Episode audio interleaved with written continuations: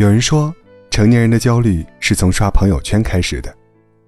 第一次真切感受到这句话，应该是毕业后刚工作一年的时候。当我还在算计着怎样点外卖满减更划算时，朋友圈有个大学同学在抱怨刚付完房子首付，没钱了。那一瞬间，我才发现，原来自己和同龄人的差距已经这么大了。我猜，你的朋友圈里也有不少让人羡慕的人吧？有的恋爱多年依然情感稳固，有的事业有成准备买房买车，还有人自由潇洒，经常到处旅游。他们的生活看起来那么光鲜亮丽，唯独自己，这么多年来一直平平淡淡，毫无波澜。有时就在想，明明大家都是同龄人，为什么他们就能过得那么好？明明他们有些人上学的时候成绩并不怎么好。怎么现在的生活水平突然甩我们一大截呢？说不羡慕是假的，说不焦虑也是不可能的。毕竟，当他们到处旅游玩乐时，我在加班熬夜；当他们买房买车时，我还在为一下子要交三个月房租焦头烂额；当他们感情稳定准备结婚时，我连一个潜在的发展对象都没有。不知道什么时候起。自己好像就掉队了，和同龄人差距越来越大，所以也越来越不敢发朋友圈，因为觉得自己的生活没有什么能拿得出手的地方，害怕被人笑话。不得不承认，在很长一段时间里，我都被朋友圈的美好打击到了，感觉自己很失败，不知道未来的路到底该怎么走。直到有一天。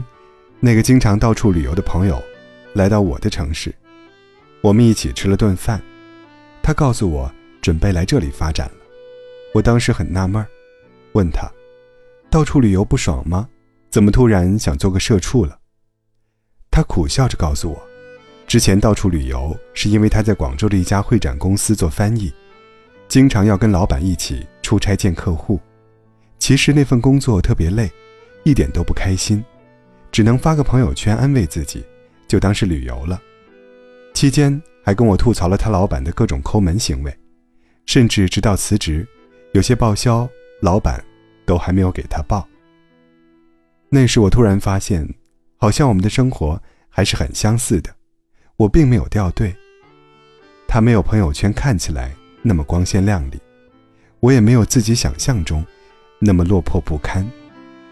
我们都有各自的烦恼。和忧愁，也有各自的幸运和美好，只是之前未曾了解现实中的彼此。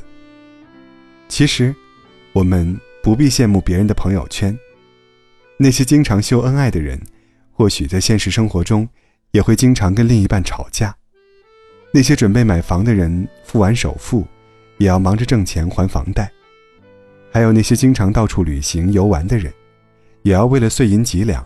而奔波受累，没有谁的生活不辛苦，只是在朋友圈，我们习惯了展示自己美好的一面，隐藏糟糕的一面。你不知道那些所谓美好的背后，付出了怎样的努力与代价，你也忽视了，在你仰望别人的幸福时，自己正在被他人仰望着。所以，与其花费时间羡慕别人的朋友圈，不如回头。看看自己的生活，你也许会发现，原来自己已经很幸运了。我一直都很相信一句话：上天给每个人都准备了不一样的礼物。也许你长得并不漂亮，但你有个健康的身体；也许你并不富裕，但你有个和谐的家庭；也许你现在还没有遇到那个喜欢的人，但未来总会有一个爱你的人。愿意为你奔赴而来。无论如何，你都有自己幸福的方式。我希望你能真的过得好，不只是在朋友圈，也希望在不发朋友圈的日子里，你可以认真的过好每一天。